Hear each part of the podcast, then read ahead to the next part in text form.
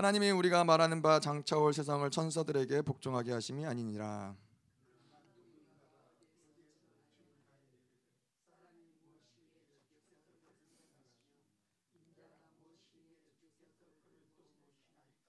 그를 잠시 동안 천사보다 못하게 하시며 영광과 존귀로 관을 씌우시며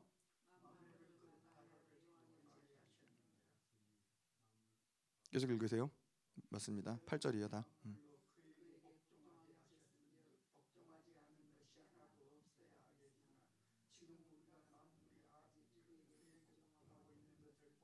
같이 읽겠습니다.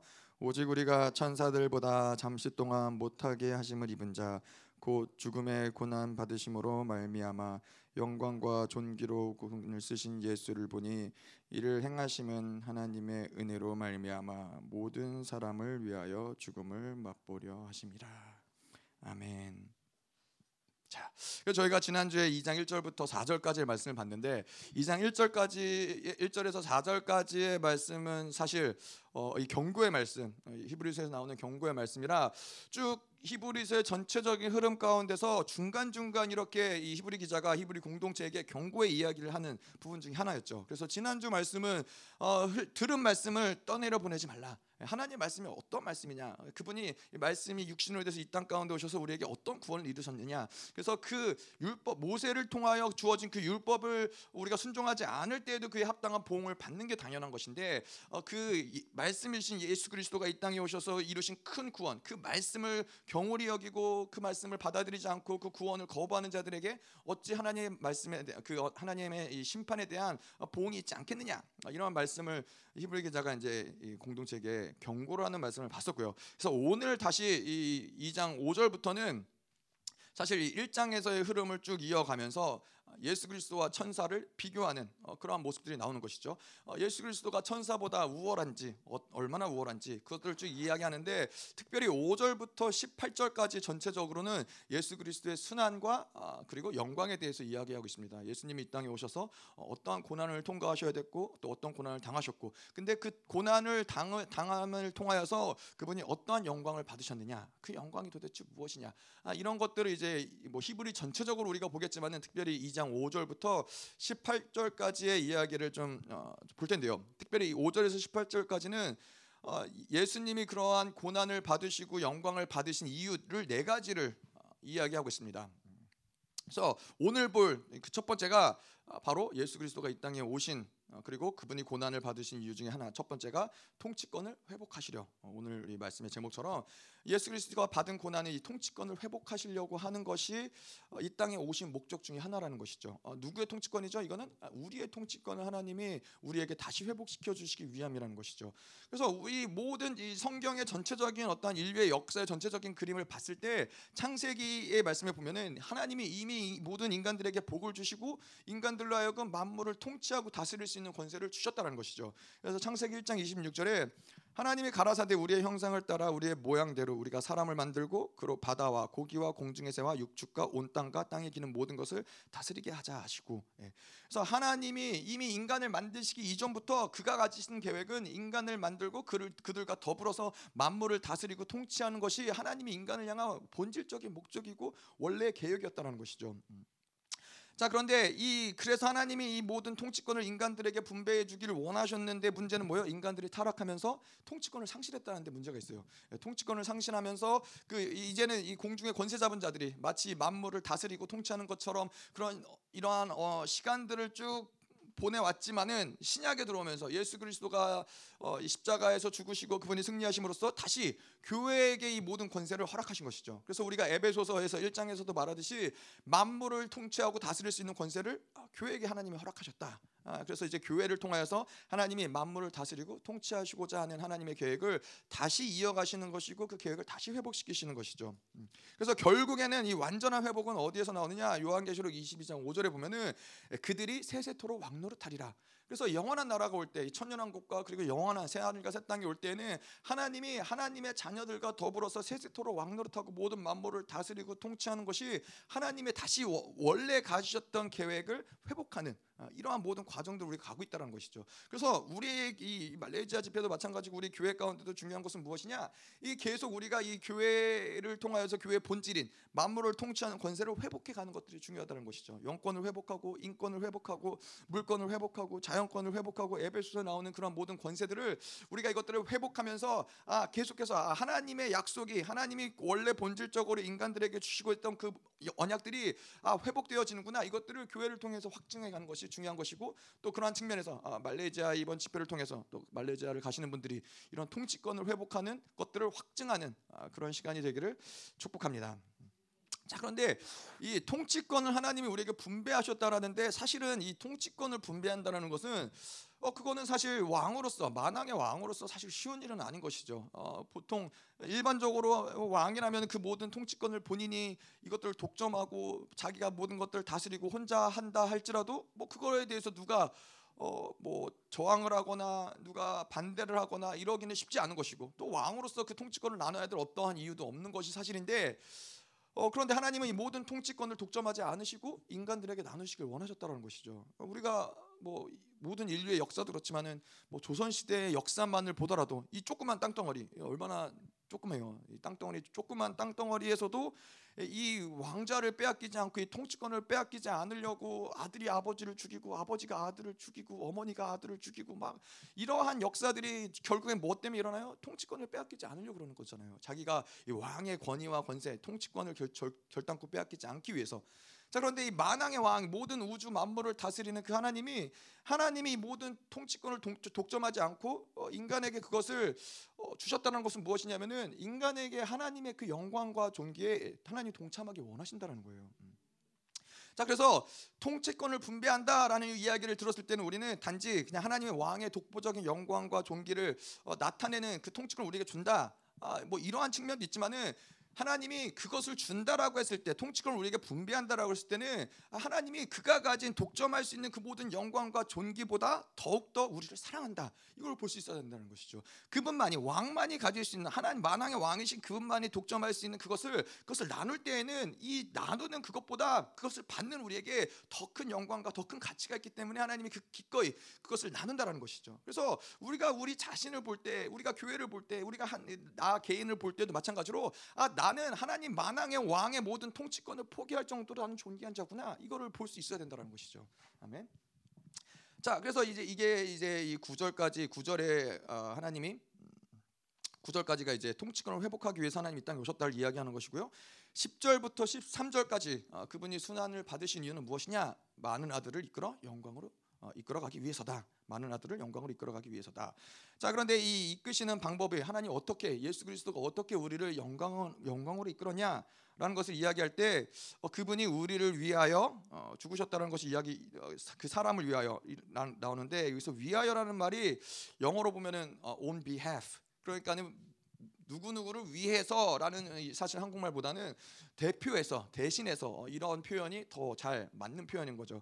그래서 로마서에서도 이야기한 것은 무엇이냐면은 어, 그가 우리를 대표해서 죽었기 때문에 우리를 대표했다는 건 뭐예요? 우리를 대신해서 어, 그가 우리를 모든 이 그가 죽으심은 마치 우리를 우리가 죽는 것과 동일하다는 것을 이야기하는 것이죠. 우리를 대표했기 때문에 대표성을 띠고 있기 때문에 자 그래서 그가 우리를 대표해서 십자가에 죽으신 것처럼 그래서 우리가 십자가에 함께 죽어진 것처럼 그가 우리를 대표해서 영광으로 들어가셨기 때문에 어, 우리도 그와 함께 영광으로 어, 들어간다는 것을 이야기하고 있는 것이죠. 자, 그래서 우리가 그 영광으로 들어간다는 것을 이야기할 때는 우리가 영광으로 들어갈 때는 그것은 우리의 어떠함 때문이 아니라 나의 어떠한 자질, 나의 어떠한 노력, 나의 어떠한 상태, 우리의 어떠함 때문이 아니라 그것은 어, 다분히 그가 예수 그리스도가 고난을 당하시고 그 모든 고난을 당하심으로 치르신 값의 결과로 우리가 영광을 들어가는 거예요. 예. 그분이 자기 표만 사서 그 하늘의 지성소로 들어간 것이 아니라 모든 인류의 표를 그분이 다 값을 치르셔서 예, 모든 인류는 더 이상의 값을 치를 필요가 없이 함께 더불어서 그 영광 가운데로 들어갈 수 있는 것이죠. 음. 자 그리고 우리가 이걸 또 그분이 이러한 우리를 영광으로 이끌기 위해서 고난을 받으셨다라는 거 보면서 우리가 또뭘알수 있냐면은 아 그것은 하나님이 예수 그리스도가 고난과 죽음을 통과하시더라도 어떠한 방법을 사용하시더라도 우리를 영광 가운데로 이끌겠다라는 그분의 의지를 우리가 볼 수 있는 거예요. 그분의 꺾일 수 없는 의지를 볼 수 있는 거예요. 뭐 죽음이 됐든 뭐이땅 가운데 살아가면서 죽음보다 더 큰 우리를 위협할 수 있는 것이 없을지라도 죽음이 됐든 무엇이 됐든 간에 죄가 됐든 어떠한 이 심판이 됐든 무엇이 됐든 간에 하나 님이 그 예수 그리스도가 우리를 영광으로 이끌어가고자 하는데 그 의지를 꺾어 놓을 수 있는 건 아무것도 없다는 거예요. 그래서 그 죽음이 우리를 그를 가로막았을 때 그분이 기꺼이 죽음을 통과하신 것이고 예, 그 우리의 모든 죄가 그것을 가로막았지만은 그 죄를 그분이 통과하신 것이고 그래서 그 모든 것을 이기고 통과하시고 승리하신 그 중심은 무엇이느냐? 내가 반드시 너희를 나처럼 영광스럽게 만들겠다. 하나님의 의지가 그런 거예요. 그러니까 우리가 우리의 어떤 개인적으로 이 모든 것을 개인의 삶의 영역으로 어, 초점을 맞추어 볼 때에도 아, 하나님이 나를 반드시 그분은 포기하실 수가 없는 분이시구나. 나의 어떠한 상황, 나의 어떠한 상태에도 상관없이 그분은 무슨 값을 치르셔라도 이미 값을 치르셨지만은 어떠한 이 값을 치르셔라도 나를 영광으로 만들어 가지고나 가지고자 하시는 게 그분의 의지구나. 그걸 꺾을 수 있는 어떤 어떠한 것도 없구나. 이것을 믿는 게 중요한 것이죠. 자 그리고 어, 세 번째로 14절에서 어, 16절에는 그가 이 땅 가운데 고난을 당하신 이유는 사단의 무장을 해제하기 위해서다. 예, 그래서 이 모든 궁극적인 승리를 얻기 위해서 사단의 무장을 완전히 해제 하고 만왕의 왕으로서 모든 만물을 통치하기 위해서 아, 그분이 이 땅 가운데 오셔서 육체 고난을 당하신 것이고 마지막으로 17절 18절은 이제 그분이 대제사장이 되기 위해서 고난과 영광을 받으셨다라는 것이죠. 그래서 그분이 대제사장이 되셨다라는 것은 이 땅의 만, 만물을 통치하는 왕으로서뿐만 아니라 우리의 죄를 가지고 하나님께 나아갈 수 있는 자격을 가진 그 존재로서 하나 예수 그리스도가 인정을 받으신 것이고 그것을 인하여서 우리의 죄를 대속할 수 있는 권세와 능력을 그분이 받으신 것이죠.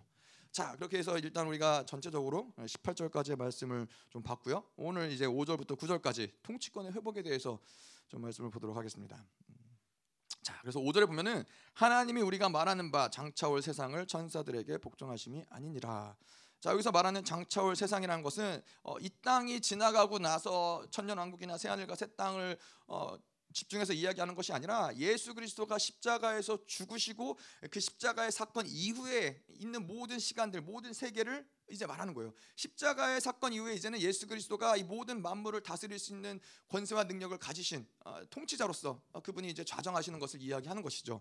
그래서 장차올 세상에서는 이제는 어, 천사들에게 모든 것들이 만왕의 왕이신 그분에게 복종되어지는 것이고 그분의 통치를 받는 것이지 천사들과 아까도 이야기했지만 천사들과 이 비교할 때에도 천사들이 감히 이 만왕의 왕이신 예수와 비교할 수 없다라는 것이죠. 모든 만물이 지금부터 영원까지 오직 우리가 복종해야 될 그분, 오직 순종해야 될 그분은 그분은 어, 예수 그리스도밖에 없다라는 것이죠. 자 그런데 이 장차 올 세상의 그리스도가 이 통치권을 어떻게 가져갔느냐? 이 모든 죄로 인하여서 이 세상에 타락하여서 공중의 권세 잡은 자들이 이 땅을 다스릴 수 있는 어떤 권세가 있는 있는 것 같았는데 어떻게 예수 그리스도가 이 통치권을 회복하였느냐? 이 과정을 좀 보자면은 일단 예수님이 이 땅 가운데 인간으로 오신 것이 어, 중요한 것이죠. 인간의 몸을 입고서는 그분이 철저히 자기의 신성을 보류하시고 육체로서 똑같은 인간의 모습으로 인간의 똑같은 조건으로 오셔서 철저히 자기의 어떠한 것들을 이 사르키 어떠함들을 비워내시고 성령을 의지하면서 살아서 단 한 번도 아, 단한 번도 실수하지 않으시고 실패하지 않으시고 죄를 짓지 않으시고 온전히 이루셨다라는 것이 그것이 바로 승리를 이루신 중요한 어, 어떤 과정인 것이고 그것이 또 우리에게도 모델이 되어지는 것이죠. 그래서 그분이 이 땅 가운데 신으로 오셨다면은 그거 우리와 상관이 없는 이야기가 될 수 있는 것이고 그분이 이 땅 가운데서 만약에 뭐 그럴 수 있잖아요. 아니 근데 그분은 실수를 안 하셨지만 저는 실수를 하잖아요. 근데 그분이 만약에 우리와 동일하게 실수를 하셨다면 무엇이 되냐면은 그분은 성공의 모델이 될 수 없는 거죠. 그분이 실패했기 때문에 아, 그러면 우리 우리도 죄를 질수 있는 거 아니에요? 우리도 실패하는 게 당연한 거 아니에요? 이렇게 될 수 있는데 우리와 똑같은 조건, 똑같은 인간의 모습으로 오셨지만은 어, 우리도 똑같이 그분처럼 철저히 성령을 의지하며 살 때에는 죄를 짓지 않을 수 있는 그런 존재가 될 수 있다라는 것이죠. 물론 뭐 죄를 어, 지면 그러면은 문제가 되느냐? 아, 이미 이 죄의 모든 문제를 그분이 해결하셨지만은 우리의 문제는 우리가 요한일서에서도 이야기했지만은 죄를 진다 안 진다 거기에 우리의 초점이 있는 것이 아니라 이미 죄의 모든 문제는 그분이 해결하셨지만은 우리는 그분처럼 변화되는 것, 그분처럼 영화로 어려워지는 것 그게 우리의 초점인 것이죠. 음. 자 그래서 이제는 이 그분이 이 땅 가운데 인간으로 오셨는데 예, 그분이 십자가에서 어, 죽으시고 십자가에서 죽으심을 통하여서 그분이 하나님의 아들이며 그분이 메시아인 것을 확증을 했다라는 것이죠. 그래서 복음서에서는 메시아닉 시큐리시라고 그래서 어, 그분이 이, 이, 어, 이 하나님의 아들인 것이 복음서 내내에는 사실 비밀로 되어 있다가 아, 특별히 뭐 요한복음을 제외하고서는 어, 비밀로 되어 있다가 십자가를 통과하면서 백부장 백부장의 고백을 통하여서 그 하나님의 아들임이 인정되는 것이죠. 자 그런데 이 그가 메시아임을 확증짓는 것이 십자가인데 메시아의 확증은 왜 그러느냐? 왜 십자가느냐? 왜 왜 그분의 꼭 십자가를 통과하면서 하나님의 아들임이 확증되느냐? 왜 그러냐면은 메시아의 확증은 십자가일 수밖에 없는 이유는 그것은 기적과 이사, 능력과 권세가 아니라 십자가에서 인류를 위해서 자기가 완전히 죽어지는 것을 통해서 얻어지는 확증인 거예요. 자, 근데 십자가를 통해서 그가 확증한 건 뭐요? 그분이 십자가를 통해서 죽어지면서 확증한 것은 뭐냐면은 하나님은 사랑이시라는 것을 확증한 거예요. 예. 또한 가지는 뭐요? 그가 인류를 끝까지 책임지는 창조주라는 것을 어, 어, 우리가 어, 확증하는 것이죠. 뭐 호세아 때도 얘기했지만은 그분의 사랑은 뭐요? 그분의 사랑은 단지 내가 너를 사랑한다가 아니라 내가 너를 사랑하기 때문에 너의 모든 것을 내가 어떻게 해서든지 책임지겠다. 그게 하나님이 사랑을 주시고 의를 주신다라는 것을 이야기했었잖아요. 그래서 하나님의 십자가에서 죽으심으로 내가 너를 사랑하기 때문에 너의 모든 죄, 너의 모든 연약함, 너의 모든 결핍들을 내가 다 해결한다.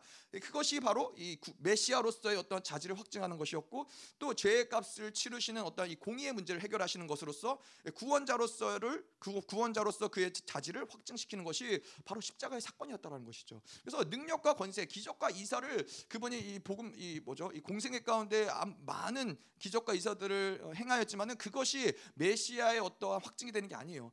왜냐하면은 뭐 예수님이 아닌 많은 사람들도 이 땅 가운데서 많은 기적, 뭐 바울도 베드로도 그렇다고 그들이 그들이 어, 메시아는 아니잖아요. 메시아의 확증은 무엇이냐? 바로 십자가에서 죽으심을 통하여서 그가 메시아임을 확증받았다라는 것이죠. 자 그래서 그가 이제 십자가에서 죽으시고 인간으로 오셨고 십자가에서 죽으시고 그 다음에 십자가에서 돌아가시고 죽으시고 그가 이제 장사하시고 어디로 가요? 음부로 가죠. 그러니까 음부로 가서 에베소서 4장에서 기억나세요? 4장에서 이제 그가 음부에 가셔서 이 죄를 이기시고 올라오셔 갖고 우리에게 선물을 주시고 그것이 바로 예, 교회 시스템을 주셨다는 것을 우리가 이야기했고 베드로 전서에서도 마찬가지로 3장 18절 19절에서도 그가 바로 이 지옥에 가서 음부에 가셔서 음부의 최상단에 있는 의인들을 해방하시고 자유케 하시고 그 열쇠를 빼앗으, 빼앗으시고 이제 그가 부활하셨다는 것이죠. 자 그래서 더 이상 이 의인들이 이전에 음부에 갇혀 있던 구약의 시대 음부에 갇혀 있던 어, 음부라는 것이 여러 어, 이, 이 층들이 있지만은 그 의인이 거하던 음부를 그분이 이제 가서 복음을 전하시고 그것을 구원하셔서 그 거기에서 구원을 이루심으로써 그들을 해방시키시고 이제 그들은 어, 파라다이스라고 이제 천국의 어떠한 한 부분 가운데 그 있다라고 이야기하는 뭐 그건 사실 구체적으로 성경에 나와 있지 않, 기 때문에 뭐 정확하게 얘기할 수는 없지만은 어쨌건 그분이 음부에 가셔서 의인들을 해방했다라는 것은 예, 성경에 음, 기록된 말씀인 것이죠. 자 그렇게 해서 이제 음부에서 의인들을 해방시키시고 그 다음에 그가 무엇을 하셨냐? 그가 부활하시고 이제 어, 다시 이 땅 가운데 오셨죠.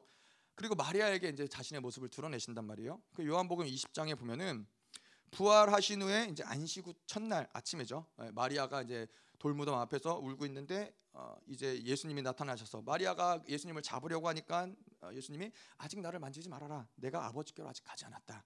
그 말씀을 하신단 말이죠.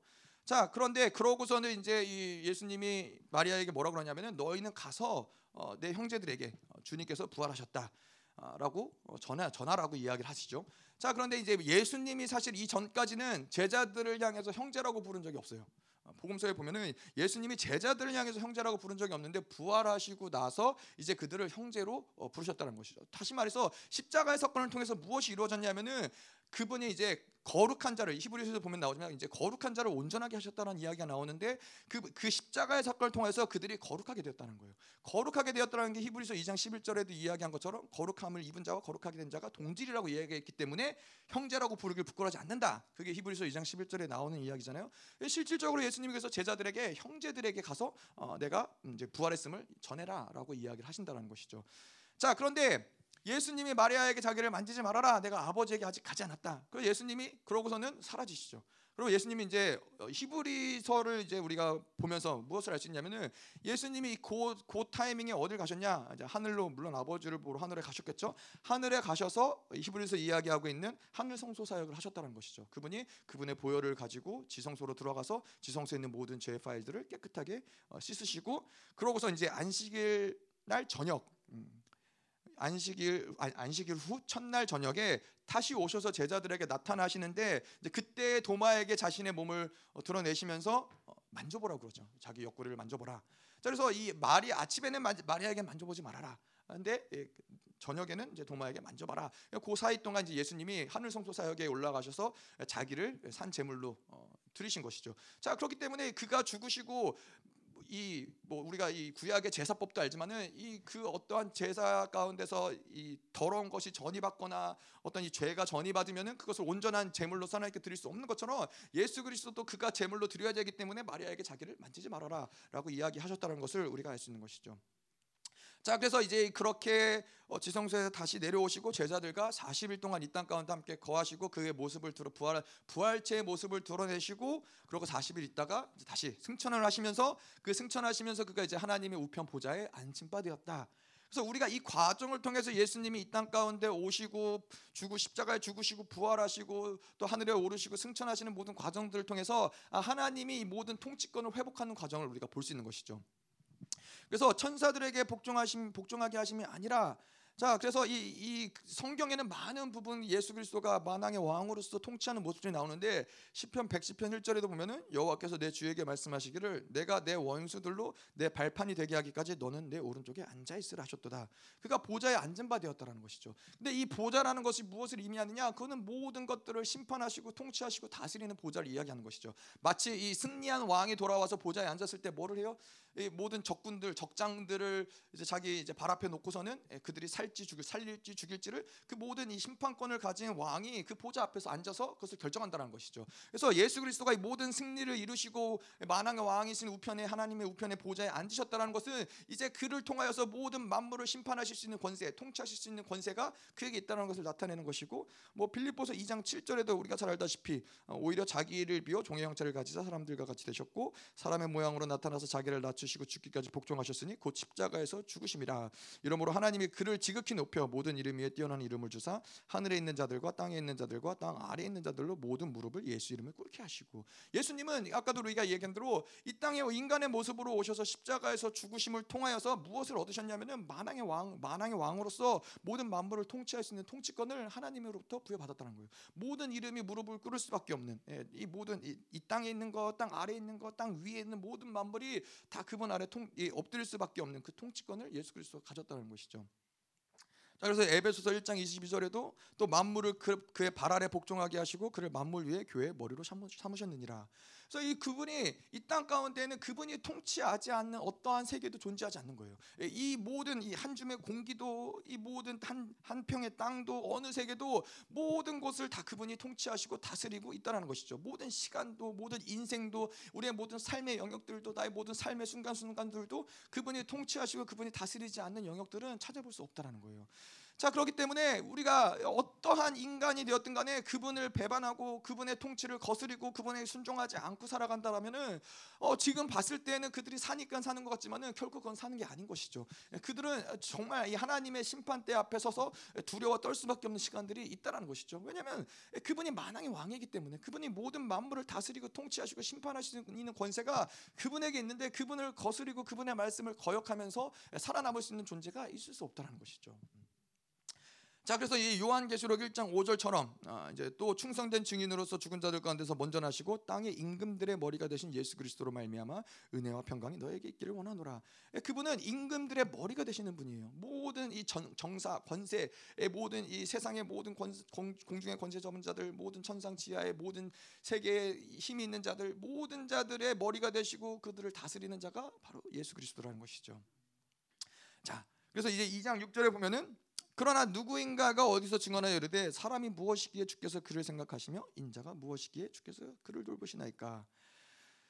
자, 이, 이 말씀을 어, 그러나 누구인가 어디에서 증언하여 이게 어디 말씀이냐? 시편 8편의 말씀을 인용하는 것이죠. 시편 8편의 말씀을 인용하는 것인데 히브리 기자는 누구인가 어디에서 증언하여 어, 히브리 기자가 어디인지 몰라서 이렇게 기록했을까요? 어딘지 생각이 안 나서 일단 대, 충 한번 얼버무려서 어딘가에 그런 말씀이 있다라고 얘기했을까요?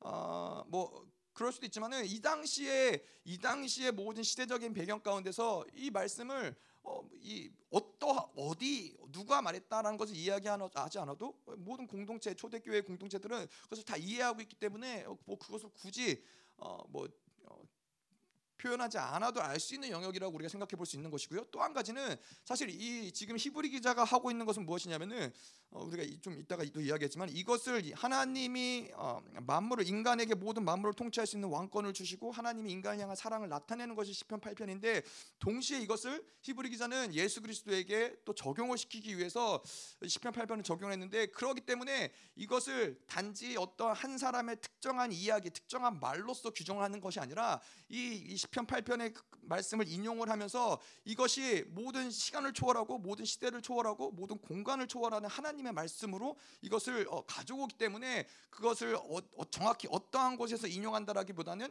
그것을 열어놓는 것이죠. 그래서 이것을 어떻게 이 히브리 기자가 인용하는지를 저희가 좀 볼 텐데요.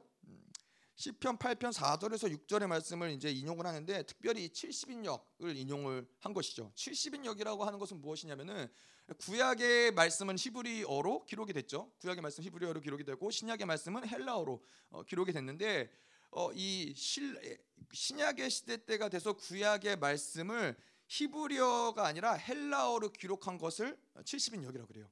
그러니까 히브리 원래는 히브리 말씀이었는데 이것을 헬라어로 번역해서 헬라어로 기록된 어, 신약 구약의 말씀 70인역은 구약의 말씀인데 헬라어로 기록된 말씀이 바로 70인역 성경인데 여기에서 말씀을 인용해서 갖고 왔는데 어, 뭐그 이유는 무엇이냐면은 뭐 히브리 기자가 히브리어에도 능통했겠지만은 70인역을 인용한 거는 거기에 보면 약간 좀 다르게 표현된 부분들이 있다라는 것이죠.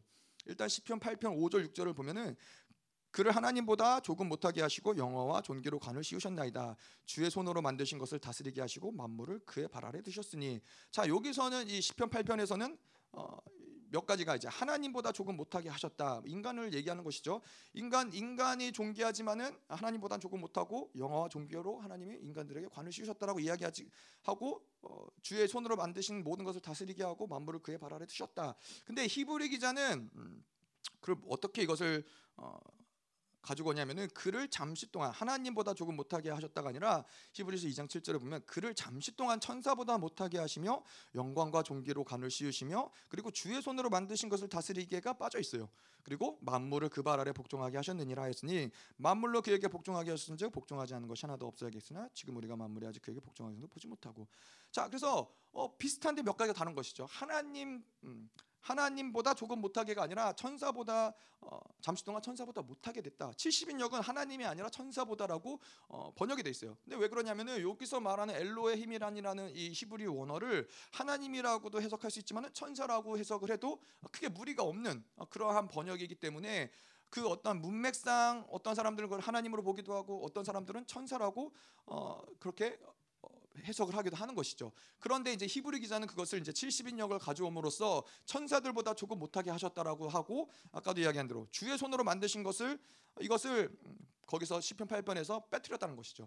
이 히브리 기자가 가지고 있는 의도는 무엇이냐면은 이것을 예수 그리스도로 인용하기 위해서 예수 그리스도를 나타내기 위한 어, 선포된 예언으로서 이것을 사용하기 위해서 그는 주의 손으로 지으신 것을 다스리게 하셨다라는 것을 뺀 것이죠. 왜냐하면은 그분 그분이 창조주이기 때문에 그분이 모든 창조주와 함께 이 모든 만물을 창조하신 분이시기 때문에 아, 이것을 의도적으로 빼놓고 그것이 그것이 예수님을 것을 나타내는 것이고 또 하나님이 아니라 아, 천사들보다 조금 못하게 그래서 히브리 기자가 이야기한 것처럼 그분이 이 땅에 인간으로 오셨음을 나타내기 위해서 히브리 기자가 이 시편 8편의 말씀을 인용하면서 아, 그러한 부분들을 예수님께 적용하는 것 들을 우리가 볼 수 있다는 것이죠. 음.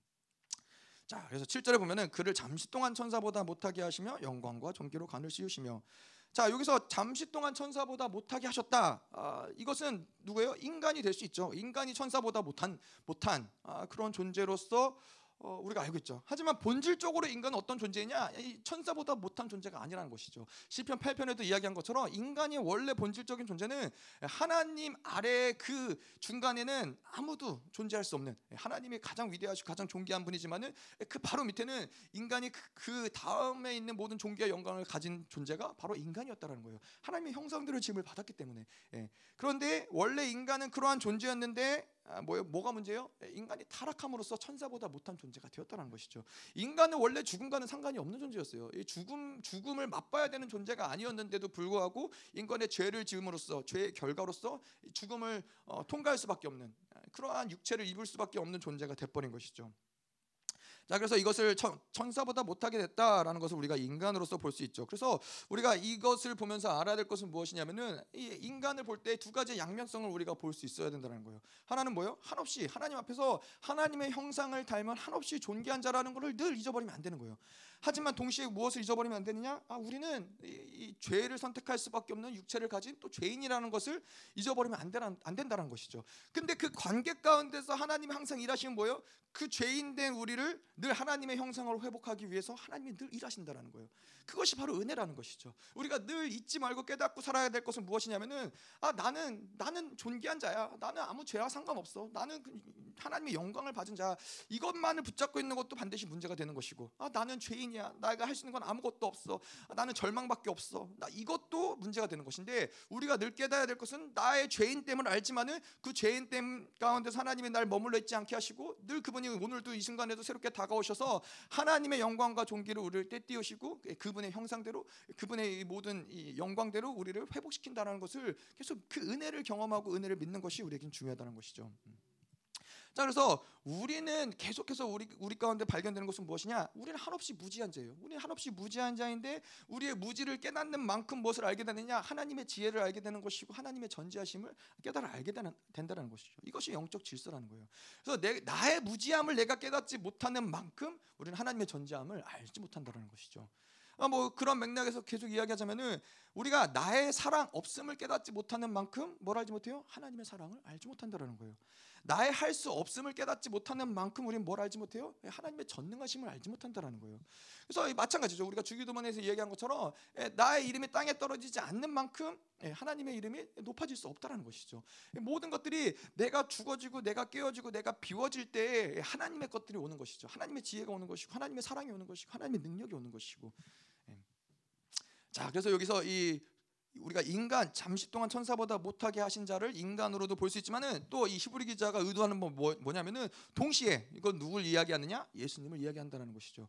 예수님이 천사보다 잠시 동안 못하게 되심을 뭘 얘기하는 거예요? 예수님도 죽음을 맛보셨기 때문에 그렇죠. 잠시 동안이라는 것은 그분이 3일 동안 죽음을 맛보셨지만은 그가 부활하시고 승리하셨다는 것이죠.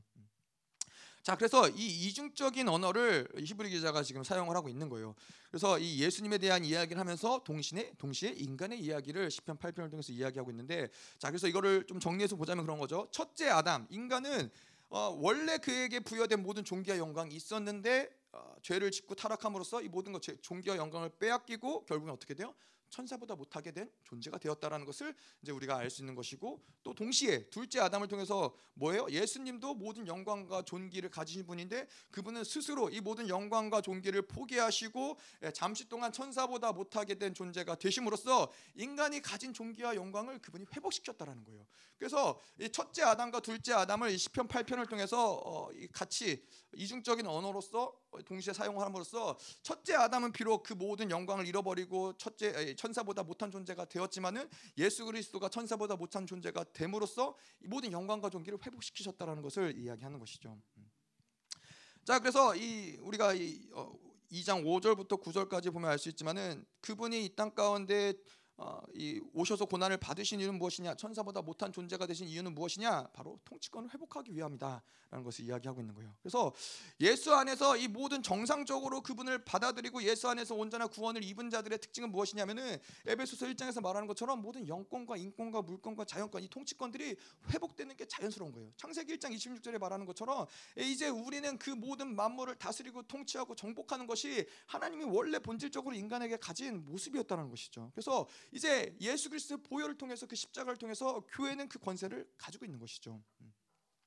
자 그래서 이, 이 영적인 질서가 그래요. 이 만물을 통치하는 그분의 말씀을 받아들이고 그분의 어, 이, 그분이 이 십자가에서 죽으신 보혈을 받아들인 존재들은 아, 하나님이 그 통치권을 회복하게 하시는데 이 영권을 회복하게 하시는 것이죠. 그래서 이 영적인 권세, 모든 이 영적 전쟁에서 승리하고 모든 원수를 짓밟을 수 있는 권세를 회복함으로써 영권을 다스리고 영, 영의 세계를 다스리고 통치할 수 있는 권세를 가진 자들이 뭘 가질 수 있어요? 그 리더십이 회복이 되면서 인권을 갖게 되는 거예요. 영권을 가진 자들에게는 어, 이, 그 어떤 이 사람들이 따라올 수밖에 없는 그 어떤 리더십이나 권세가 생길 수밖에 없는 것이고 인권 인권을 회복한 사람들에게는 자연스럽게 물권이 따라오는 것이고 물권을 가진 물권을 가진 자들에게 통하여서 이 모든 것들을 통하여서 하나님이 만물을 통치할 수 있는 권세가 교회에게 허락된다는 것이죠. 음.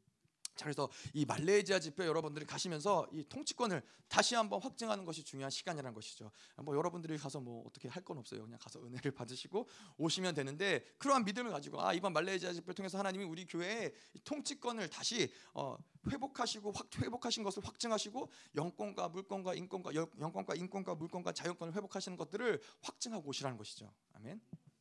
자. 자 그런데 이 천사보다 못하다 이 문제는 사실 히브리 공동체에게는 작은 문제는 아니었어요. 왜냐하면은 이 유대교로 회귀하려는 이 히브리 공동체에게 그들이 유대교에서 이야기하는 그 천사들의 우월함, 아, 뭐 믿음의 선조들의 우월함 이러한 것들이 있는 가운데서 예수가 천사보다 못하다 다시 말해서 예수가 왜 죽으셨냐? 그분이 정말 메시아라면 그분이 왜 죽으셨냐?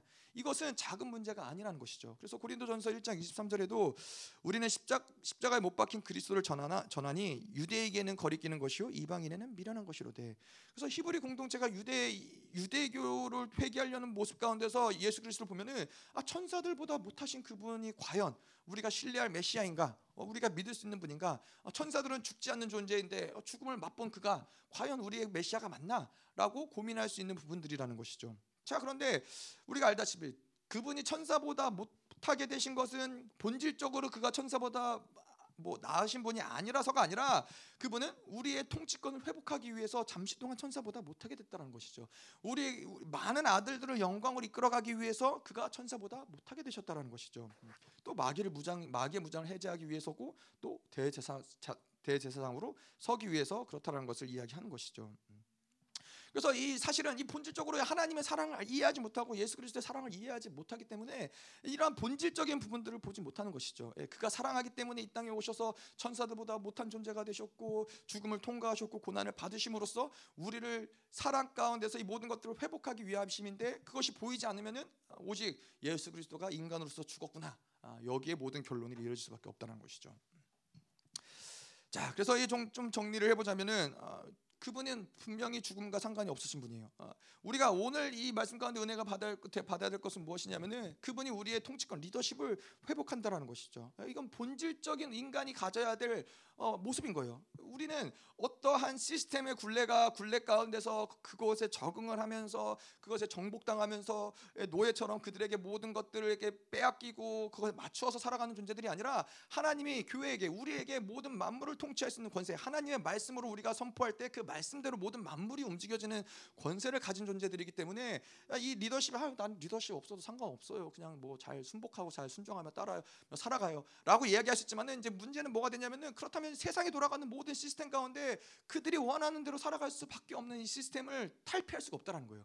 반드시 이 통치권, 리더십이 회복돼야지만은 그들이 뭐라 하든 왜냐하면 그들이 먹여주지 않아도 나, 내 하나님이 나에게 부여하신 리더십으로 하나님이 나에게 모든 것들을 입게 하시고 먹게 하시기 때문에 기꺼이 세상에 원하는 것, 세상에 말하는 것들을 거부할 수 있는 그런 능력과 권세가 믿는 자들에게는 부어지는 것이죠.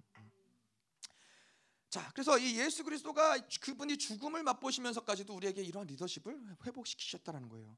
여러분 생각해 보세요. 그분은 죄가 없으실 뿐만 아니라 그분 자체가 생명이신 거예요. 생명이신 그분 자체가 죽음의 굴, 죽음의 권세에게 굴복당하실 어, 떠한 하등의 이유도 없으심에도 불구하고 그분이 모든 만물을 창조하신임에도 불구하고 기꺼이 인간의 죄와 그 인간의 타락함의 결과로서 생겨난 그 죽음을 어, 통과하신다는 것이죠. 뭐 쉽게 얘기해서 어, 뭐 이런 표현을 좀 그렇지만 인간이 싸질러 놓은 똥을 그분이 다 치우시고 그분이 기꺼이 거기에 가서 모든 것들을 다 어, 해결하시는 것이죠. 우리가 그렇잖아요. 뭐 어, 아이가 어릴 때는 막 여기에다가 막 기저귀에다 똥 싸놓고 그래도 그 어머니 어머, 어머 니가 다 치우고 해도 자식들은 고마운지 모르고 예, 그러죠.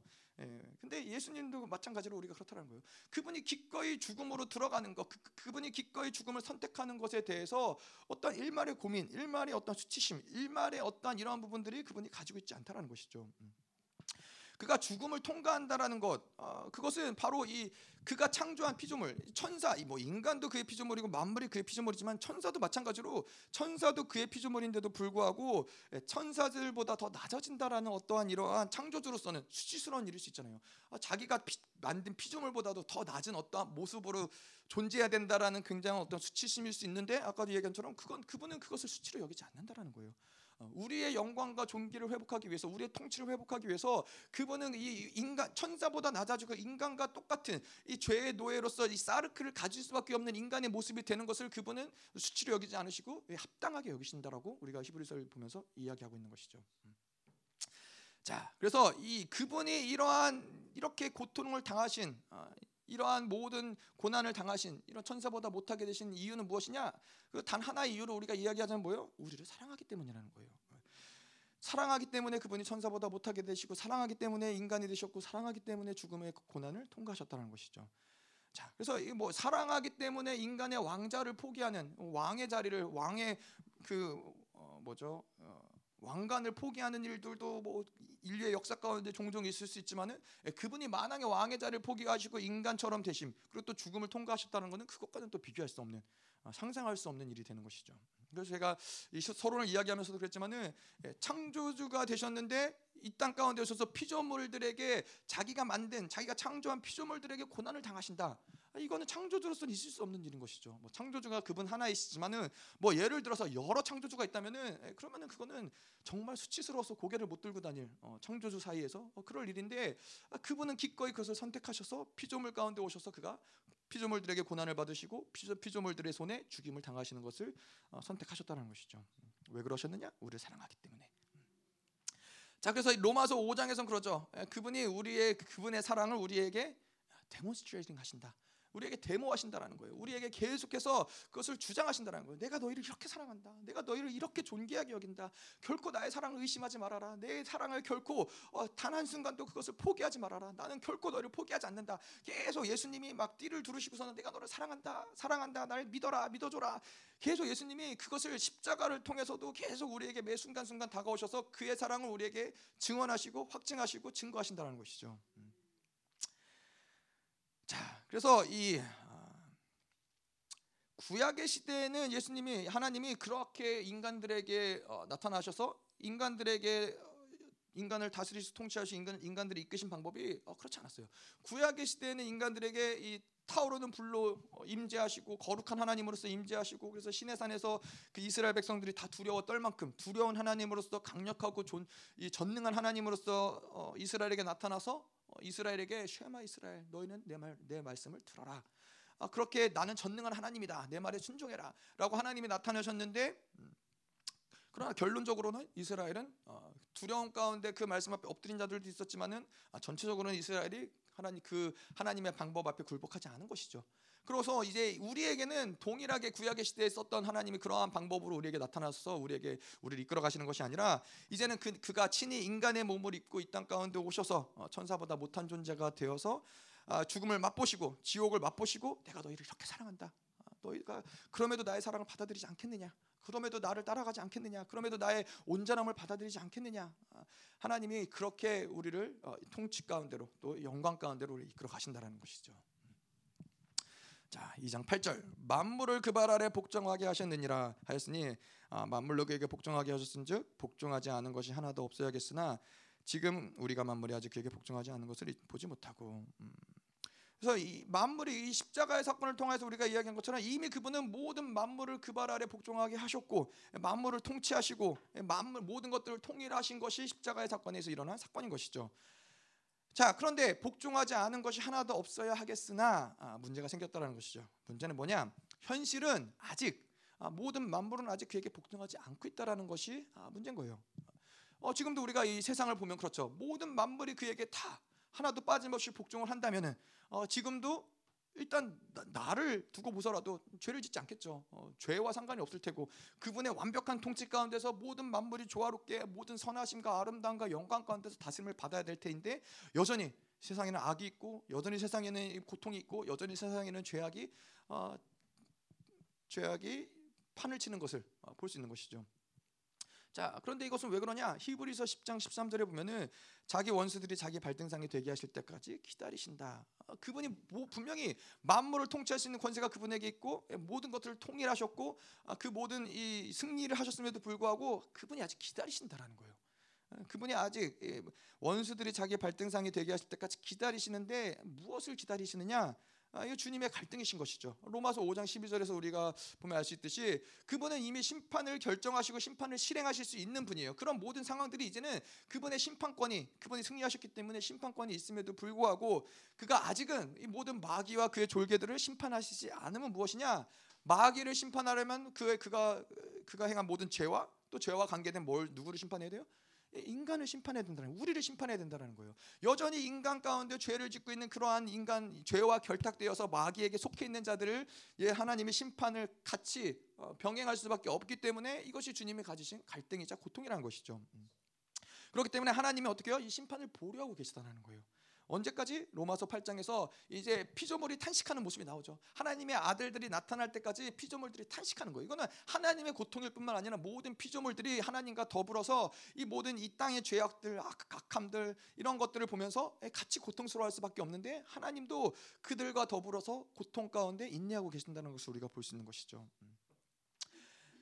자, 그래서 이 어, 하나님이 모든 것들을 통치하시고 뭐 여전히 지금도 모든 이 자연계와 모든 우주와 모든 만물들은 사실은 하나님의 모든 말씀 가운데 통치하심을 받고 있어요.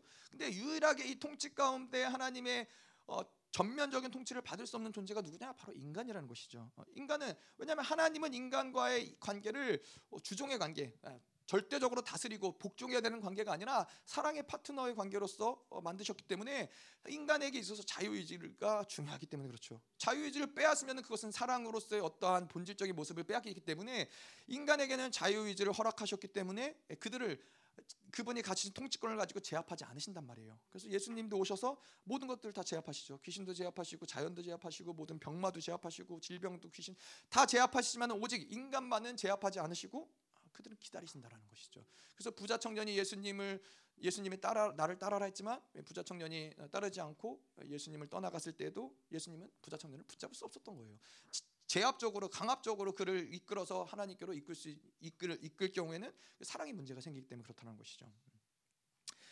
자, 그래서 이 언제까지 하나님이 이러한 심판을 보류하시느냐, 이 하나님의 통, 완벽한 통치를 보류하시느냐, 바로 하나님의 성숙함을 이루어가는 사랑의 수준이 온전해질 때까지, 그 온전한 분량, 온전한 숫자가 채워질 때까지 아, 기다리신다는 것이죠. 그게 어떤 모습이냐? 요한일서 4장 17절에 말한 것처럼 예수님이 이 세상을 사랑하셨듯 예, 우리가 예수님처럼 세상을 사랑하는 아, 그것이 바로 어, 어떤 성장의 측면에서 볼 때에는 원, 원 하나님의 어, 완전한 사랑의 수준까지 도달하는 온전한 모습인 것이죠. 자, 그래서 어, 하나님은 인간을 사랑하시기 때문에 그분은 공의로우신 하나님, 어, 심판하실 수밖에 없는 하나님에도 불구하고 심판을 보류하신다라는 거예요. 음. 그래서 하나님께서 이러한 이 인간의 악을 참으시고 우리의 죄를 참으시고 아, 이런 것이 인간을 사랑하셨는데 이것이 하나님에게는 쉬운 일이냐? 쉽지 않은 일이라는 것이죠. 그 로마서 3장 25절에 예수를 하나님이 그의 피로 인하여 믿음으로 말미암는 화목 제물로 세우셨으니 이는 하나님께서 길이 참으시는 중에 전에 지은 죄를 간과하심으로 자기 의로우심으로 나타내셨다. 하나님이 길이 참으시는 중에 하나님이 참으신다라는데 이걸 영어로 영어 표현을 보자면은 long suffering이에요. 오랫동안 고통 가운데 아주 긴 고통 가운데 참으신다라는 것을 이야기하신다라는 거예요. 예수님 이 죄를 예수를 통해서 간과하셨어요. 6월절에 예, 그 죄를 넘어간 것처럼 예수님을 통해서 간과하시지만은 이 죄를 간과하시는 것조차 하나님에게 사실은 고통스러운 순간이라는 것이죠. 하나님이 예수 그리스도의 보혈로 인해서 우리의 죄를 간과하시죠. 우리의 죄를 용서하시죠. 하지만은 그 우리가 온전해지기까지 그가 기다리신 것이 그에게 있어서 쉬운 일은 아니라는 것이죠. 왜냐? 그분은 하나님은 본능적으로 그분은 선하시고 그분은 의로우시고 그렇기 때문에 본질 본질적으로 이 모든 죄와 악은 하나님과 어, 이 상반되는 것이기 때문에 하나님에게서 매우 고통스러운 일이라는 거예요. 그래서 이 우리가 그런 그런 거 있잖아요. 본능적으로 고통스러운 그런 소리들 아세요, 여러분? 예. 뭐 예를 들어서 칼로 유리병을 긁는 소리, 뭐, 뭐 포크로 유리를 긁는 소리 한번 상상해 보세요. 칠판으로 분필 긁는 소리, 아니면 칠판으로 손톱을 긁는 소리, 아, 손톱으로 칠판 긁는 거죠. 뭐 끼 이런 소리 있잖아요. 본능적으로 뭐 그거 좋아하는 사람이 어디 있겠어요? 본능적으로 막 소름이 쫙 돌면서 어, 거부가 된단 말이죠. 근데 이거 보니까 그런 얘기 있겠더라고요. 이런 소리가 인간들에게 거부가 되는 이유가 이게 유아 아주 어린 아이가 위험 가운데 이렇게 울부짖는 소리랑 그 피치 피치라 그러나 뭐 주파수라 그러나 그게 비슷하대요. 그래서 그 소리가 인간적으로 본능적으로 그것에 반응되는 어떠한 인간의 본능적인 게 있다고 그러더라고요. 하나님도 마찬가지. 본능적으로 그분은 인간의 죄악에 대한 어떤 그런 거부 반응, 죄에 대한 인간의 죄악이 아니라 죄에 대한 악에 대한 어둠에 대한 하나님은 거부 반응이 있다라는 거예요. 근데 하나님은 우리를 사랑하시기 때문에 하나님 모든 것들을 승리하시고 심판을 하시면서 이것을 끝냈음에도 있음에도 불구하고 칠판에 손톱 끊는 소리를 계속 듣고 계시는 거예요. 그 얼마나 고통스러우세요. 어, 너무 적나라하잖아요. 너무 고, 그 고통을 계속 견디고 견디고 이렇게 우리를 기다리시는 것이죠. 왜냐하면 그 온전한 사랑을 원하기 때문에 우리를 기다리시는 것이죠. 음. 자, 그래서 어, 하나님이 오직 우리를 사랑하시기 때문에 그분이 천사보다 못하게 되신 것이고 오직 그분이 우리를 사랑하시기 때문에 죽음의 고통을 맛보신 것이고 오직 그분이 우리를 사랑하시기 때문에 오늘도 그 심판을 보류하신다라는 거예요. 그러니까 하나님의 그러한 사랑을 우리가 거부하고 외면하면 인생 가운데 인생이 편할래 편할 수가 없는 것이죠. 인생이 복될래 복될 수가 없는 것인 것이에요. 음. 자 그래서 하나님의 그 사랑의 극치가 어디예요? 어디까지 사랑이 끌고 가느냐? 아, 2장 11절에 보는 것처럼 거룩하게 한 자와 거룩한 입은 자가 동질이고 하나님이 우리를 형제라고 부르기를 부끄러워하지 않는 데까지 가는 거예요. 네. 그렇게 이 죄와 악의 본질적으로 하나님이 거부할 수밖에 없는 존재들임에도 불구하고 하나님은 어디까지 견디기로 결단하셨어요? 하나님의 형상과 동일한 하나님의 예수 그리스도의 모습과 동일한 모습이 될 때까지 그 거룩 거룩의 온전한 거룩을 이룰 때까지 그분은 내가 견디고 기다리고 기다리겠다라는 거예요. 반드시 예수 그리스도가 말씀하신 것처럼 반드시 그것을 이루겠다라는 것을 하나님이 인정하시고 기다리시는 것이죠. 2장 9절 오직 우리가 천사들보다 잠시 동안 못하게 하심을 입은 자 곧 죽음의 고난 받으심으로 말미암아 영광과 존귀로 관을 쓰신 예수를 보니 이를 행하시면 하나님의 은혜로 말미암아 모든 사람을 위하여 죽음을 맛보려 하심이라. 자, 자 여기서 잠시 동안 어, 잠시 동안 못하게 하심을 입은 자 곧 죽음의 고난을 그것은 죽음의 고난을 그가 받으셨다라는 것을 이야기하신 거죠. 천사 천사보다 잠시 동안 못하게 하셨다. 그 죽음의 고난을 받으셨다라고 이야기하는데 자 이거는 예수 그리스도가 이 땅 가운데서 죽음의 고난을 통과하셨지만은 뭐 모든 이 신앙의 선배들 인류 가운데의 모든 신앙의 선배들도 동일한 인생을 살았다는 거예요. 동일한 삶을 살았다는 거예요. 그럼 무슨 삶이에요? 계속 내가 날마다 죽는 아, 그러한 이 삶의 이 영성의 과정을 그들도 겪었다는 것이죠. 그래서 이 하나님의 앞에서 신실하게 살아가는 모든 자들은 그 하나님의 죽음 앞에서 늘 그 죽음을 갖고 아, 살아가는 거예요. 죽음이 두렵기 때문에 아, 죽음을 어, 죽음이 공포스럽기 때문에가 아니라 그것이 내가 죽는 것이 진정으로 하나님 앞에서 사는 비결이기 때문에 그렇다는 것이죠. 그래서 죽고자 하는 자는 살 것이고 살고자 하는 죽는다라는 것이죠. 그래서 이 정말로 진정한 영광을 본 사람들의 특징은 뭐냐면은 무엇을 생각하냐? 이 땅 가운데 내가 어떻게 영광스럽게 살까? 아, 물론 그것도 생각을 하지만은 내가 정말 어떻게 영광스럽게 죽어질 것인가? 내가 어떠한 죽음을 맞이할 것인가? 어떻게 그 영광 앞에 영광스러운 죽음을 통하여서 하나님 앞에 설 것인가? 이거를 생각하지 않을래야 않을 수가 없다라는 것이죠. 그래서 오늘을 사는 것도 내가 그냥 오늘 하루 살아가는 것이 아니라 그날 영광스러운 죽음을 맞이할 그날을 바라보며 그날을 위해서 오늘 영광스럽게 살아가는 것이죠. 자 그런데 이 모든 죽음이 결국에는 이 죄의 결과로서 이 사단과 마귀가 우리에게 협박하고 우리를 죽이려는 도구로서 죽음을 사용하고 우리를 굴복시키고 우리를 어, 족쇄매게 만드는 것이 바로 죽음이라는 것이지만은 자 우리에게는 뭐요? 히브리서 5장에서 이야기한 것처럼 우리는 인간으로서 이 죽음에서 능히 구하실 구원하실 이가 있다라는 것이 우리에겐 소망인 것이죠. 그분께 그래서 그분께 이 예수 그리스도가 심한 강구와 통곡으로 눈, 심한 통곡과 눈물로서 강구와 소원을 아랬던 것처럼 예, 그 죽음에서 그를 건지시리에게 예, 그가 그 기도의 응답을 들었던 것처럼 우리도 마찬가지로 우리를 우리를 죽음에서 구원하실 이가 있다라는 것이고 우리가 그 앞에서 매일같이 기도한다는 것이죠. 그래서 단 한 순간도 단 한 순간도 원수가 주는 죽음 가운데서 그 주, 죽음의 두려움 앞에 사로잡혀서 생존 본능으로 내가 죽지 않기 위해서 뭔가 이 세상 가운데 살아 가는 것이 아니라 기꺼이 죽음을 통과하고 하나님의 영광으로 가는 것이고 기꺼이 죽음을 통과하고 예, 하나님의 은혜 가운데로 갈 수 있는 존재로 하루하루를 살아갈 수 있다는 것이죠.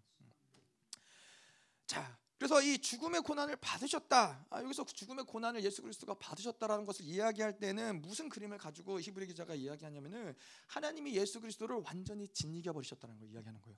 마치 어, 이 구약에서 보면은 고운 에바 10분의 1을 가지고 진설병을 하나님께 드리기 위해서 그 에바를 가지고서는 그 곡물을 완전히 짓이겨서 손에 감각이 없을 정도로 완전히 죽어진 상태를 가지고서는 그것을 이제 떡을 만들어서 어, 이제 하나님께 올려 드리는 것처럼 예수 그리스도가 이 죽음의 고난을 받으셨다라는 것은 그렇게 자기의 어떠한 힘, 자기의 어떠한 욕구, 자기의 어떤 안정욕, 편안함, 어 떠한 부분도 완전히 느껴지지 않을 만큼 고운 가루가 되셨다라는 거예요. 온전히 하나님의 뜻대로 순종하고자 하는 예, 완전한 고운 가루가 되셔서 그분이 십자가에서 죽으셨다는 것이죠. 그 마찬가지로 우리의 죽어짐도 마찬가지라는 거예요. 우리의 죽어짐의 궁극적인 목표는 어디예요? 어디까지 가는 거예요? 완전히 내가 죽어지고 또 죽어지고 또 죽어져서 내 안에 어떠한 살고자 하는 욕구조차 내 안에 어떠한 내 뜻대로 내 의지대로 행하고자 하는 내, 내 마음대로 하고자 하는 그 욕구가 완전히 죽어져서 전혀 느껴지지 않고 뭐요? 온전히 하나님만이 드러 나실 수 있는 상태가 되어지는 것이 우리 우리가 이 영광스러운 죽음을 향해서 가는 그런 모습인 것이죠. 음. 자, 그래서 그분이 우리를 영광 그래서 우리를 영광에 들어가게 하셨고 10절에도 어, 고난을 통과해서 그분이 온전케 되셨다라고 우리가 나오는 것을 알 수 있죠. 자, 주님이 인간으로 오셨기 때문에 고난을 통해서 온전케 되셨고 온전케 되기 위해서 또 고난을 받으셨다라는 거예요. 뭐 우리가 이러한 온전케 되신 부분을 좀 구체적으로 뭐 풀겠지만 그분이 어, 온전하지 못했느냐 뭐 이런 문제들을 저희가 또 나중에 좀 다루겠지만은 음, 일단 어, 넘어가면 넘어갈게요. 이를 행하시면 하나님의 은혜로 말미암아 모든 사람을 위하여 죽음을 맛보려 하심이라.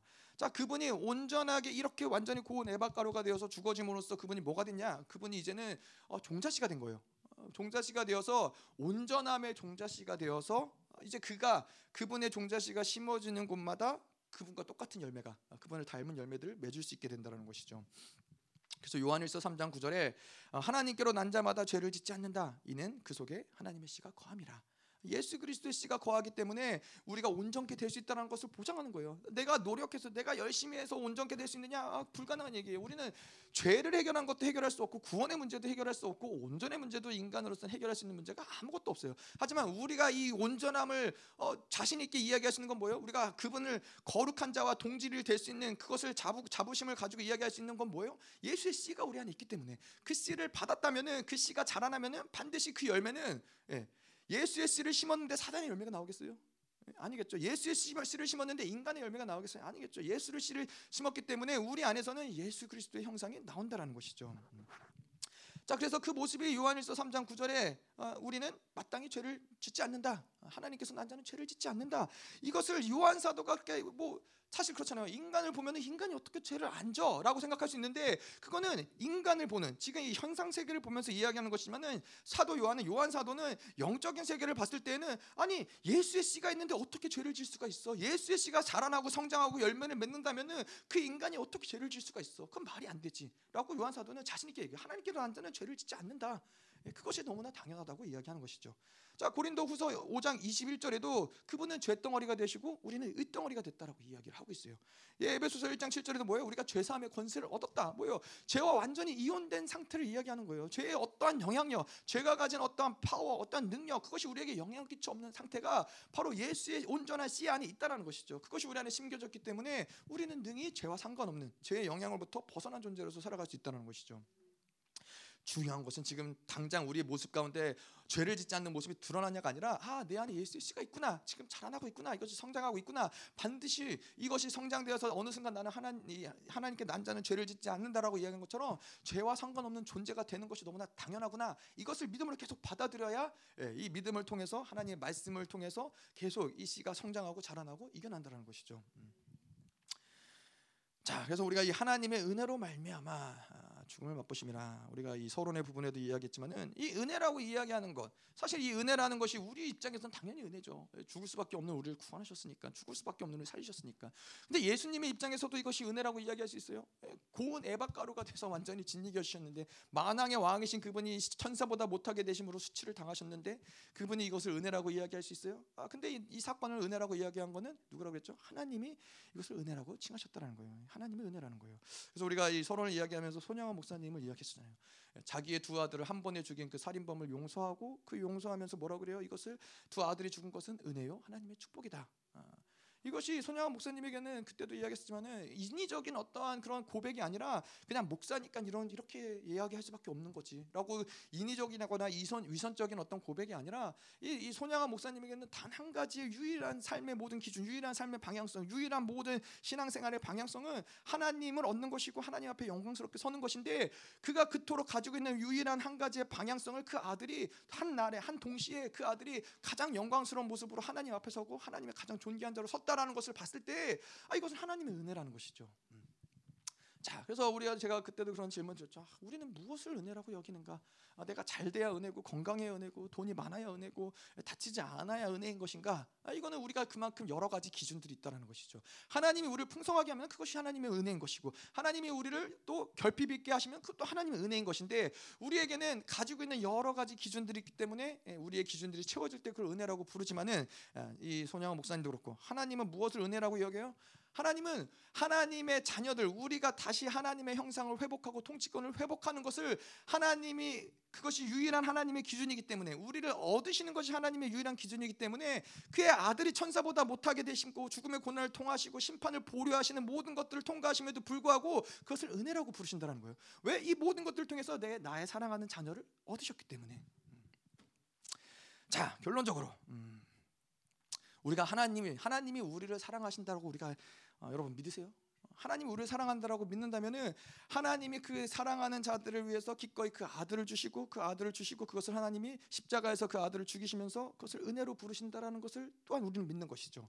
근데 그 사랑을 안다면은 반드시 그 사랑 안에 우리 무엇이 또한 포함되었냐면은 하나님이 그 사랑하는 자들에게 하나님의 최고의 영광과 존귀를 반드시 주실 수밖에 없다라는 것이죠. 최고의 영광과 존귀 오늘의 말씀을 통해서 그분이 말하는 최고의 영광과 존귀는 뭐요? 하나님이 모든 만물을 통치하고 다스리는 만왕의 왕의 통치권을 그 리더십을 우리에게 주신다라는 거예요. 이거는 따로 어떠한 통치권을 주신 아 하나님이 나를 사랑하시고 통치권을 따로 준다는 게 아니라 하나님이 사랑하셨기 때문에 그거는 그 안에 이미 포함된 것들인 거예요. 하나님의 형상대로 지으신 바, 지으심을 입고 그 하나님의 자녀로서의 합당한 어떤 위치와 어떤 대우와 어떤 존귀를 받아야 될 자들이 그 모든 것들을 회복하는 것은 사랑 안에 포함되어 있는 것들이지. 아, 나는 하나님의 사랑을 받았지만은 나는 통치권이 회복 뭐 안 될 수도 있죠. 뭐 이것이 아니라는 것이죠. 사랑을 받았다면 예, 반드시 그 사랑 안에는 하나님이 우리를 영화롭게 하시고 존귀케 하시는 그 모든 것들이 이미 다 포함되어 있다는 거예요. 마치 우리가 탕자의 이야기에서 본 것처럼 음, 탕자의 이야기에 사랑하는 아들이 돌아왔을 때 그 사랑하는 아들을 향해서 주저없이 그 아버지가 뭐래요? 어, 그 아들에게 의복을 입히고 가락지를 끼워준다는 거예요. 그 아들을 사랑하기 때문에 이거는 너무나 자연스럽다는 거예요. 마찬가지로 하나님이 우리를 사랑하시기 때문에 우리가 돌아왔을 때 그 예수를 통하여서 그 자녀들이 돌아올 때 그에게 통치권을 회복하시고 그 영광을 회복하시고 그 존귀를 회복하시는 것은 그것은 너무나 당연하다는 것이죠. 음. 자, 그래서 우리가 알아야 될 것은 무엇이냐? 하나님의 사랑을 온전하게 받아들인 자들에게는 그 통치권이 회복될 수밖에 없다는 거예요. 하나님의 사랑을 의심하지 않고 그 사랑 가운데 살아가는 자들에게는 하나님이 그 모든 그분의 영광과 존귀를 회복할 수밖에 없는 존재로 우리는 살 수밖에 없다는 것이죠. 자, 그래서 우리가 오늘 좀 같이 기도하기 원하는데 이 말레이시아를 가는 팀도 마찬가지고 남아 있는 팀들도 마찬가지만은 일단 중요한 거는 그분의 사랑을 제한 없이 받아들여야 돼요. 디모데전서 1장 5절에서 이야기한 것처럼 선한 양심 거짓 없는 믿음 청, 청결한 양심 아니 뭐죠? 청, 선한 양심 거짓 없는 믿음 선한 선한 양심 거짓 없는 믿음 정결한 마음 네. 정결한 마음, 선한 양심, 거짓 없는 믿음. 예, 세 가지 통로를 통해서 하나님의 사랑이 한량 없이 부어진다는 거예요. 한량 없이. 예, 우리가 해야 될 거는 그것들을 제한하지 않으면 되는 거예요. 그 통로를 열어두고 있으면 되는 거예요. 하나님이 오늘도 그 제한 없는 하나님의 사랑을 부으심으로써 무엇을 만들어 가시냐? 아, 하나님의 통치권들을 회복하시는 거예요. 이 세상 가운데 하나님 억눌리고 빼앗기고 하나님 이 세상 가운데 억압당하는 존재로 살아가는 게 아니라 나의 아들이 그렇게 살 수 없지, 나의 딸들이 그렇게 살 수 없지 않느냐? 나의 형상을 가진 자들이 하나님의 나라의 존귀와 명예를 가진 자들이 그렇게 사는 것이 어찌 합당하느냐? 내가 너희를 사랑하였은즉 내가 너의 모든 통치권을 회복하리라. 내가 기꺼이 모든 것들을 내가 너에게 온전히 주리라. 내가 너희를 사랑하였기에 천사보다 못하게 되었으며 내가 오직 너희를 사랑하였기에 죽음을 맛보았고 내가 너희를 오직 사랑하기에 오늘도 심판을 보류하시며 내가 오늘도 너희를 사랑하기에 그 통치권을 회복하기 원하시는 하나님의 놀라운 그 사랑을 오늘도 받아들이게 하옵소서. 하나님의 그 통치권들이 이제 더욱더 풀어지게 하옵소서. 만왕 영광의 왕과 함께 하나님 만물을 다스리는 하나님 그 놀라운 영광이 우리에게 이미 다가왔나이다. 하나님 이미 승리하였나이다. 그 승리를 믿을지어다. 그 승리를 받아들일지어다. 더 하나님 강력하게 하나님 하나님의 사랑을 보여줘서. 나의 사랑을 받아들여라. 더하여 주셔서 하나님 로마서 5장에서 얘기한 것처럼 오늘도 나의 사랑을 내가 외치고 있노라. 내가 너를 사랑한다. 내가 너를 사랑한다. 모든 만물이 나와 함께 너의 사랑을 내가 지금도 외치고 있노라. 더 하나님 그 사랑이 하나님 더 계속해서 온전히 받아들여지게 하셔서. 더 충만하게 더 강력하게 하나님 부으셔서 하나님 감사합니다. 하나님 오늘도 귀한 예물을 가지고 주님께 나옵니다. 하나님 이 예물이 드려지는 모든 곳곳마다 하나님의 놀라운 사랑이 풀어지게 하시며 하나님의 다스리심이 하나님 드러나게 하여 주시옵소서. 하나님 특별히 오늘 말레이시아 팀이 하나님 출발하는데 하나님 이 팀들을 통하여서 하나님의 사랑이 흘러가게 하시옵소서. 그 사랑을 받은 자 하나님 또 그 사랑을 마땅히 흘려보내는 자들로서 하나님 이들을 사용하여 주시고 하나님 또 집회 가운데서 하나님의 큰 은혜가 기다리고 있음을 주님 기대하게 하시며 어떠한 원수의 계략에도 어떠한 원수의 유혹 에도 넘어가지 않게 해주시고 마음을 지키며 하나님 그 심령 가운데서 오직 하나님만을 예수만을 바라볼 수 있도록 주님 역사하여 주시옵소서.